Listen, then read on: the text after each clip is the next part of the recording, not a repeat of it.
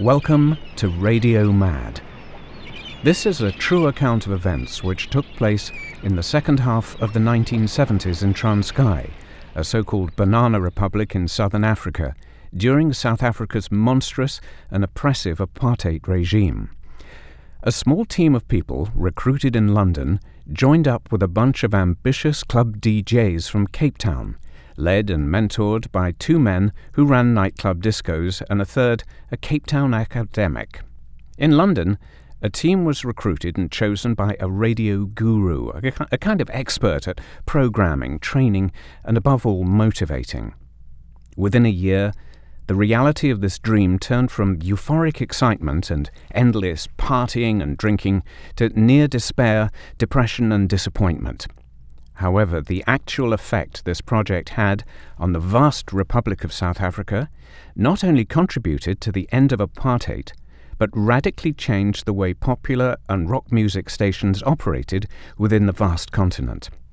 The radio station was called Capital Radio 604. Its aim to play the best, coolest, and newest music available globally, and combine it with the truest, most accurate newscasts possible. It's believed that Nelson Mandela, imprisoned at the time on Robben Island off the coast of Cape Town, would tune to Capital Radio to find out how his rebel freedom fighters were progressing in the war against apartheid and the white stranglehold on the freedom and rights of the black South Africans. Mandela turned into the newscast, which was not available anywhere else. In a very few cases, people's names have been altered at the request of the actual people involved in this exciting, daring, sometimes tragic, but mostly fun period of their lives. My name's Steve Crozier. I'll be narrating this story over the coming weeks. It is factually accurate as only my memory allows, but I've been assisted by some of the actual staffers and journalists who worked at Capital in those days. I was one of the original recruits from London in 1979, and this is my account of events, plus some background as to how and why I went there, and what it was like to work in the music radio business when the Rolling Stones and the Beatles jostled with Diana Ross, Donna Summer, and the Bee Gees. We're going to start at the end and the tragic death of Capital's guru visionary John Moody, a man who was larger than life and whose ambitions were even larger than his lust for living. This part is largely dramatized, since obviously John was the only person present. Chapter 1 John Moody had been drinking hard the previous night, a scrappy, bellicose night which had now turned into morning. Scrappy because, as usual, John was suggesting to his long-time business buddy that he, he would have been a better drug smuggler and he was able to hold his drink better, and threw in a you never had to spend any time in an Indian prison and similar brags and boasts. There was probably more said, but John couldn't remember. His recall cut-off was usually about 1 a.m. As the warm early sun rose over Cape Town, John was oblivious of its rays sparkling over the ocean. His dry, bloodshot eyes couldn't take in the beauty of the African morning. He'd seen it so often and used to appreciate it when he lived further north in Port St. John's on the wild coast of Transkei, further up the African coast. Those were better days filled with laughter, optimism, lots of music, and handgun practice on its beach on a Sunday. John was an excellent shot with his favourite piece, a Colt 45 with carved bone hand grips. But this was to be his last morning, he had decided. As he walked towards his car, amazingly parked perfectly in the damp and dark basement parking lot of his building, John didn't notice the African security guard slumped and asleep in the corner. John used to bid him good morning. Not today, John's last day. It was a good thing the guard was asleep. He wouldn't witness John removing the length of hosepipe from the trunk of the old model sedan with its scuffed wheel rims, chipped wheel arches, and dirty windows. John opened the driver's door, walked to the rear of the car, inserted a footer pipe into the exhaust, and poked the other end through the car window, which was still open from the previous evening's drive from his local bar, the Flamingo, whose horrible blue neon sign made that sporadic buzzing noise just like in a Tarantino movie. From somewhere in his coat pocket, he pulled out a fifth bottle of wild turkey, which had already been cracked open for his early morning swig, you know, the one which would stop his dry heaving, nausea, and hand tremors.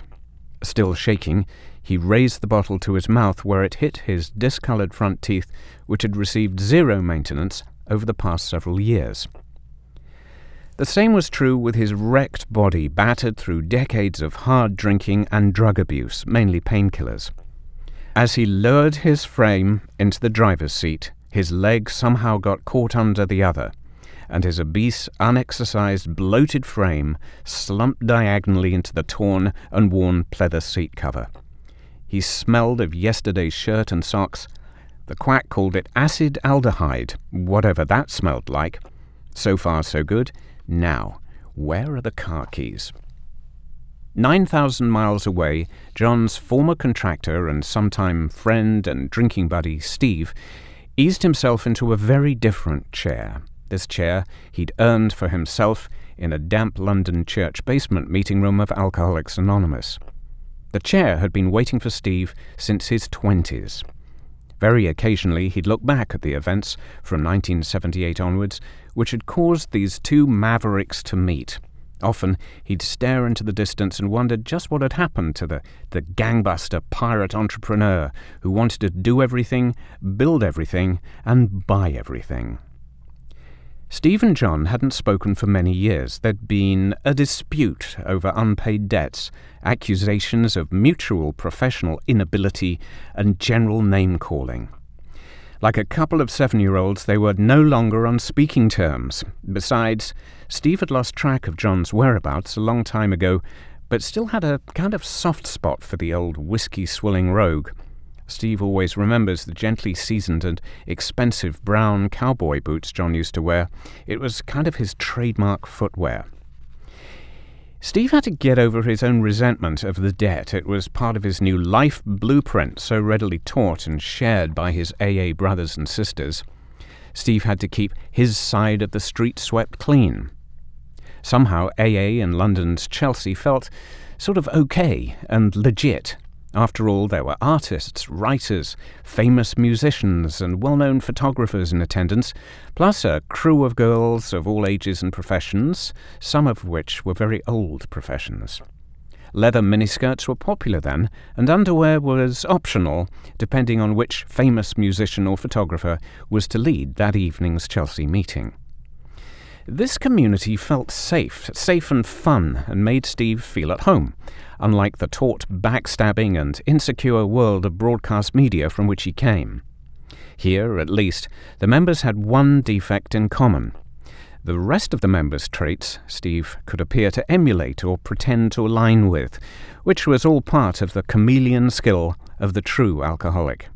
Perfecting this skill was important and had helped Steve adopt a faux personality at his boarding school from the age of eight, through high school and college, and then as a mediocre disc jockey on a small handful of radio stations.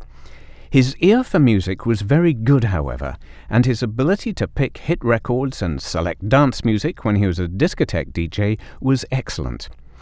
And this is how he'd made a considerable income until he encountered the low pay for fame economic model of early commercial radio in Britain, starting when Steve was a 3,000 British pound a year radio presenter on the outskirts of London back in the mid 70s. He'd aspired to be rich and famous and live in a Tudor mansion in Berkshire, next to a rock legend He'd played their music, now it was time to live next door to one in an equally grand home. Grand was part of the chameleon character defect. However, his mental handbrake, which was on most of the time, denied him of that outcome. Besides, his somewhat predatory taste for grandeur, lots of beer, and young, drunk disco babes usually kept him from getting a good night's sleep, and it was the latter which often resulted in a doctor's visit with what was then mildly termed an STD. Any putative deposit for mansion purchase always ended up being spent on hi fi equipment, large shortwave radios, and a gently used classic Mercedes coupe. Steve's short lived attendance at a community college in Watford, Hertfordshire, had at least taught him how to cook, gave him a basic working knowledge of economics, and a foundation in psychology. This enabled him to hand out gratuitous financial advice while cooking lavishly on his Aga cooker and at the same time make sweepingly inaccurate assessments of dinner guests' mental condition. All the while swigging vast amounts of red wine, uh, purportedly an ingredient in whatever dish was being prepared. But that was long ago. What had started as a delirious and exciting dream of travel and change was now about to end up as a suicide for one and yet another AA meeting for the other. Back in suburban Cape Town, John Moody lacked one last procedural detail the keys to the car. Like many a drunk, he searched pockets at random, again and again patting his coat, his pants, and his rear back pockets. This was the same pattern of behavior as he'd done in the liquor store to find his wallet containing maxed out credit cards or unsorted bunches of South African Rand notes. He moved a swollen foot to one side and, hearing a clinking sound, located his dropped keys. John lacked the flexibility to bend towards the keys, instead attempted to get out of the car so that he could reach to the keys on the floor. Taking another drawer from his bottle, he leant back into the car seat as though the next maneuver was tantamount to a cross town run. Now, as any practicing drunk would know, taking a breath and swooping down to the keys in one arc shaped movement would provide him with his keys and also not necessitate him getting out of the car. As any sane, sober individual would predict, his forehead would smash against the steering wheel, which John did with severity. John had served for many years in the Navy, so had accumulated a vast lexicon of swear words. These he now used liberally and vocally as the keys dropped back to the floor. Time for Plan B. Plan B was what the second social group referred to would have done in the first place, which was to get out of the car, reach for the keys, and then get back into the car seat. Slowly, John initiated Plan B and fell sideways onto the oil stained garage floor. The sound of cracking glass caused a wave of anxiety within him as he realized that what remained of his fifth of wild turkey was now seeping through his dirty coat pocket and trickling under his vehicle. John's last day was not going well.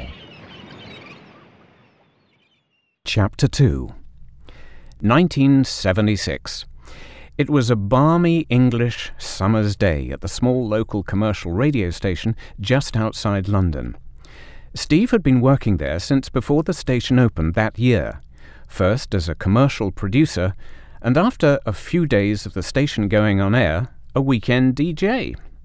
Show over for the day, time to relax in the small orchard at the rear of the studio block with a can of long life beer, one which would become many as the weekend progressed. In its early days, Radio 210 Thames Valley, as it was called, was based in a disused fire station just outside Reading in Berkshire. It was a perfect setting. There was an old Victorian house joining the building, which used to house the fire trucks and all the equipment and the crew. This is where the studio used to be situated, where the DJ's playpen was, and where the news operation was based. It had a floor to ceiling window and an upper level where there were more work areas, management offices, and a boardroom. The open DJ playpen area housed the on duty DJs, somewhat pompously called presenters, and the record library, which never seemed to contain the record one wanted, since the usual suspects always had it in their possession, usually their old car. There was also a reception area and a small kitchen. This part of the building was furnished with a random mix of furniture and electrical fittings obtained through trade or contra, a process whereby advertising time was exchanged for goods and services. No cash needed to change hands.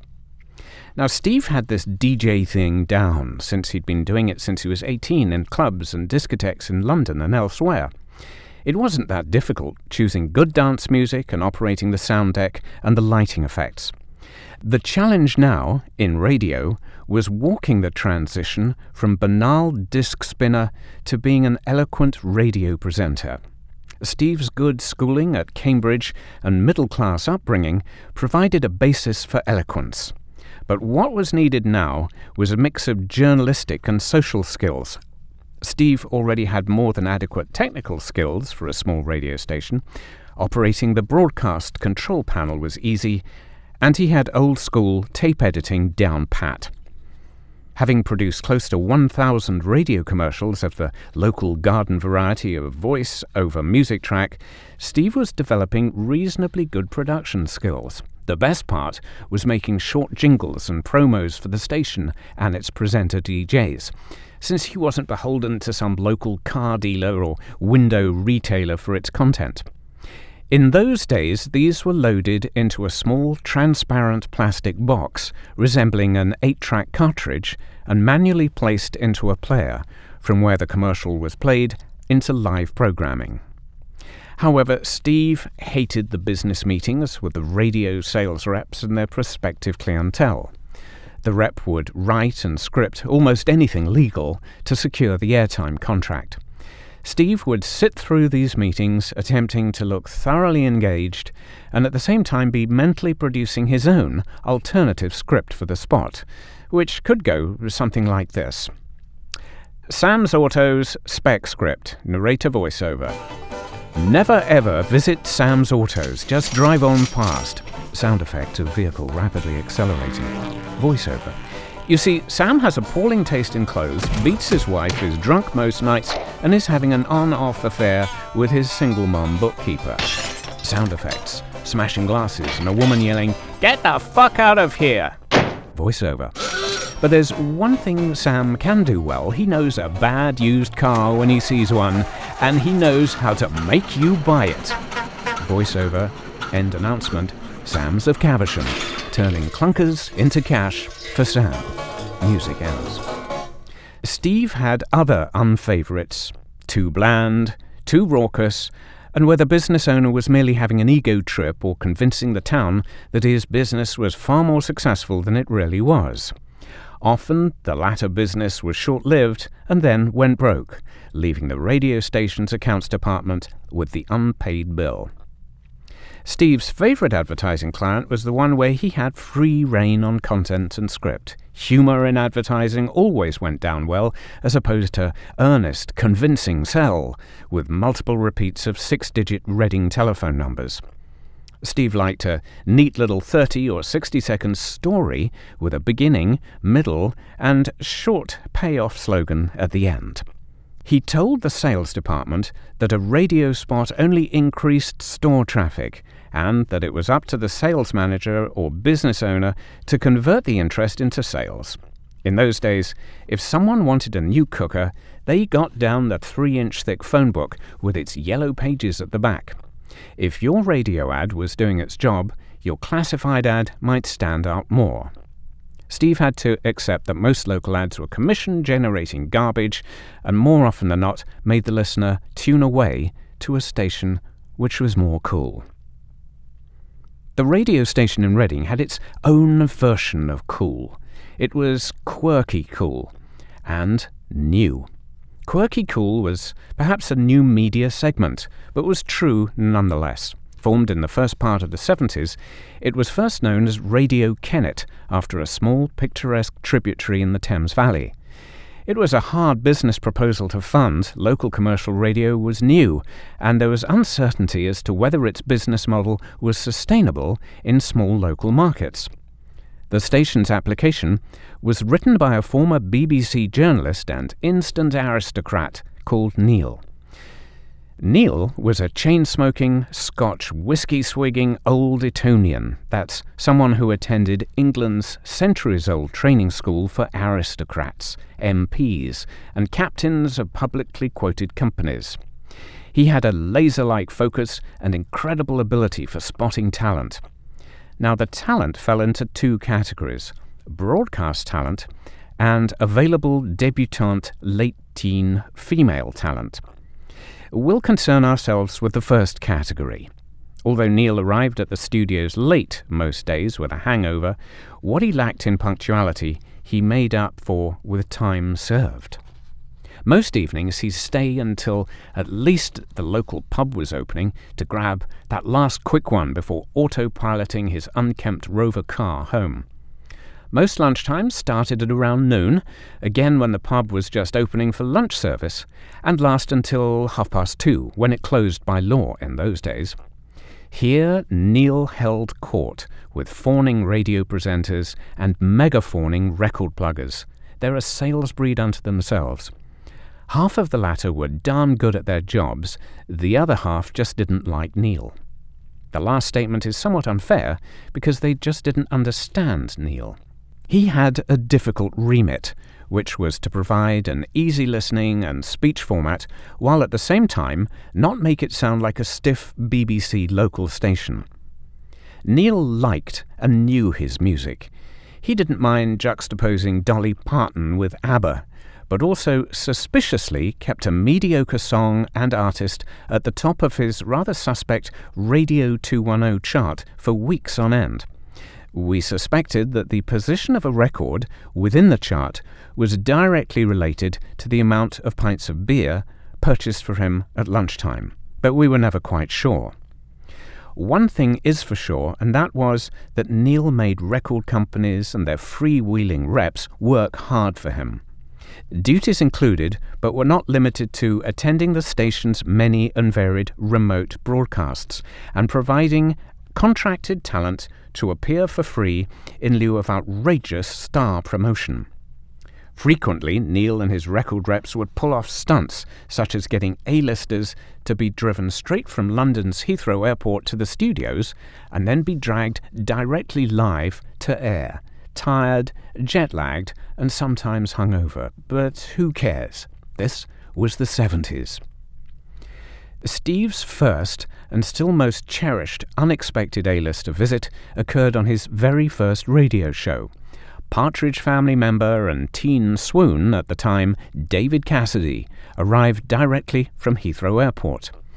He wore a long and sumptuous fur coat, and despite a transatlantic flight, had perfect hair. I suspect that he was also wearing some eye makeup, but then David Bowie did, so I guess that was okay. David Cassidy sank so far down into his studio guest seat that his mic had to be adjusted accordingly. Actually, I didn't get first go at David, since technically my show wasn't on air yet, Studio One was, so I had to wait a short while. Moving a guest from one studio to the other was common practice in those early days, so we could milk the guest's presence for all it was worth. And even when they'd finished, we would cajole them into the recording of some short vocal stings, such as, Hi, this is David Cassidy, and you're listening to 97 FM, Radio 210, and so forth. A promotional tour was hard work. Neil often insisted that they play for the station's own cricket team, Americans or not. An appearance at our local pub, the Traveller's Friend in Calcot, was mandatory. Here, the celebrity would get to meet the locals and, as compensation, would hand out autographed photos. These are the locals who are old enough to enter any pub. Anyone younger, and there were many of them, mostly pubescent schoolgirls, would simply hang around outside the studio premises, hoping for a glimpse of some action. The only real action that resulted was to sit in the radiant presence of the other members of the broadcasting staff, usually late on a Friday or a Saturday when the weekend crew was in, preparing their shows and opening mail. 70s heartthrob Gary Glitter came to 210 once and I'll always remember that when the screaming girls outside saw him descend Neil's office stairs, his manager yelled after him, Pull your fat stomach in! Gary Glitter, aka Paul Gadd, later went on to serve time at Her Majesty's pleasure. In other words, he went to jail for actually pleasuring himself with such young and underage fans, but thankfully not on our premises that we were aware of. And on that delicate subject, a quick mention of Scotland Yard's recent concerted attempt to bring such 70s pop stars and celebrities to book.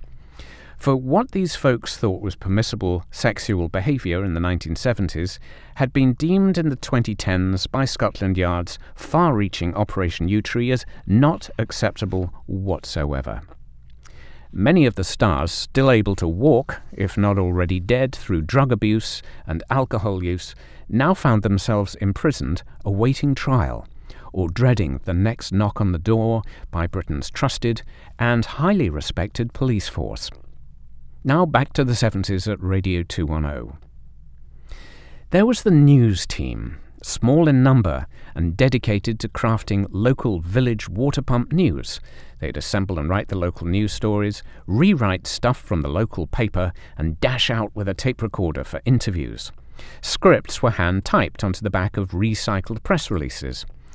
The newsroom was actually the station's reason to be. The more times we announced the names of local towns, the more the listeners liked us, and so the ratings went up. These were solid statistics. Sometimes this directive drove the news to ridiculous lengths. Steve's own on air duties often overlapped with news and talk. He waited for the day when he'd be handed a new script headed Shopping Cart Overturns in Broad Street, Reading. Better still, No One Hurt in Shopping Cart Incident in Basingstoke. Our skilled, energetic head of news was a former BBC man called David Addis, a gentleman and port connoisseur and wine collector. He still has four proper wine cellars containing exotic vintages. David didn't even need to remember anyone's name, because he called everyone mate. David's skill was his superb ability at working within an almost zero budget – it was as if he was the early adopter of recycling, whatever that was. Everything was repurposed tape, cassettes, paper, interns. David had extremely high energy, didn't buy into the lazy DJ and beer ethos, and lived in a stunning mansion nearby.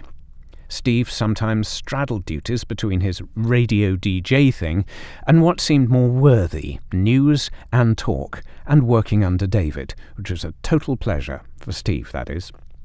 But for now, the quick cash and perks were in the DJ and beer thing. Do a radio show during the day or early evening, get known, then go out with a box of records, a stack of free t shirts, and do a live appearance or DJ set at one of the many discotheques, pubs, and clubs locally. It paid well, and it was cash, and there was beer. Plenty of beer. Weekends at the radio station had a totally different feel to them compared to the humdrum Monday to Friday program schedule and atmosphere. It was at the weekends when the small radio station seemed to come to life. It could often turn crazy and super fun. Many of us in our early 20s went on to top level shows at the BBC in London, adding some top TV pop shows and general fame and fortune and untold riches. Some of us moved sideways to other similar stations, but Steve didn't go to London or a similar station he got a phone call instead. Four years after Radio 210 started, Steve received this phone call from Capital Radio in London. It wasn't an unsolicited invitation to join the famous radio station, London's first commercial pop station, rather to meet its program director and founding style guru, Michael Bukht. Michael was what ambition dreams were made of. He was high energy, direct, and worked a very long day. He was also one of the first superstar TV and radio cooks, using the nom de Mike Michael Barry. This was because his actual last name was only correctly pronounced by those who actually knew him. He'd later cook for me in southern Africa some months later. Now here's where it gets interesting. Chapter 3 The South African Connection. For some months, there'd been a rumour among industry insiders that a very small consortium based in Cape Town had put together a business plan of sorts to form a music radio station aimed at South Africa. This was to be positioned in direct opposition to the Republic's own political mouthpiece, the SABC, the South African Broadcasting Corporation. Maybe consortium is too formal a description for this entity. Merry band of 2am entrepreneurs or brave magical thinkers would be more appropriate. For down in the trendiest nightclubs and discos of Cape Town, one of the world's most cosmopolitan cities, was a bunch of hard drinking, music loving, liberal minded renegades who collectively were known as Piggy's Discotheques. Now, Piggies was an elite squad of DJs and their minders and their mentors. They installed and operated discotheques in smart international hotels throughout the province international hotels were able to skirt around the oppressive South African regime's rigid apartheid laws, which banned black citizens from mixing and dancing and even marrying whites. Piggy's discos had an air of radical, liberal cool about them, and collectively they hated apartheid. They were not alone in this view. Most evenings, when the bars and dancing were shutting down, the DJs would sit around with a final scotch or two for the evening and talk wildly, drunkenly, but enthusiastically about their dream of doing all this, but on the radio. At the same time, the staunchly white propaganda machine of the SABC had a stranglehold on and a monopoly of all radio. They answered only to the Pretoria government, who handed down their orders. Piggy's version of music radio was going to be different, radical, musically brilliant, world changing, and be totally cool. Above all, the proposed news bulletins would be unbiased, aware, and uncensored. It's that last part which would have the South African government in Pretoria and its lapdog, the SABC, thrown into full panic mode and red alert level 1. And all of that did happen Fast. Dangerously, excitingly, and terrifyingly fast. Documents only recently unsealed and available to any South African journalist paint the true picture of the government's paranoia and fear of this little upstart radio station situated outside their immediate reach. Their ivory towers and leisurely life of colonial times long since gone was about to be threatened and that threat of change was very present. In episode 2, two of the founder DJs and their families board a jet at London's Heathrow Airport, and the first bad omen an engine failure over Rome, but it gets worse. Until next time on Radio Mad, this is Steve Crozio with the old Radio Maxim. Stay tuned.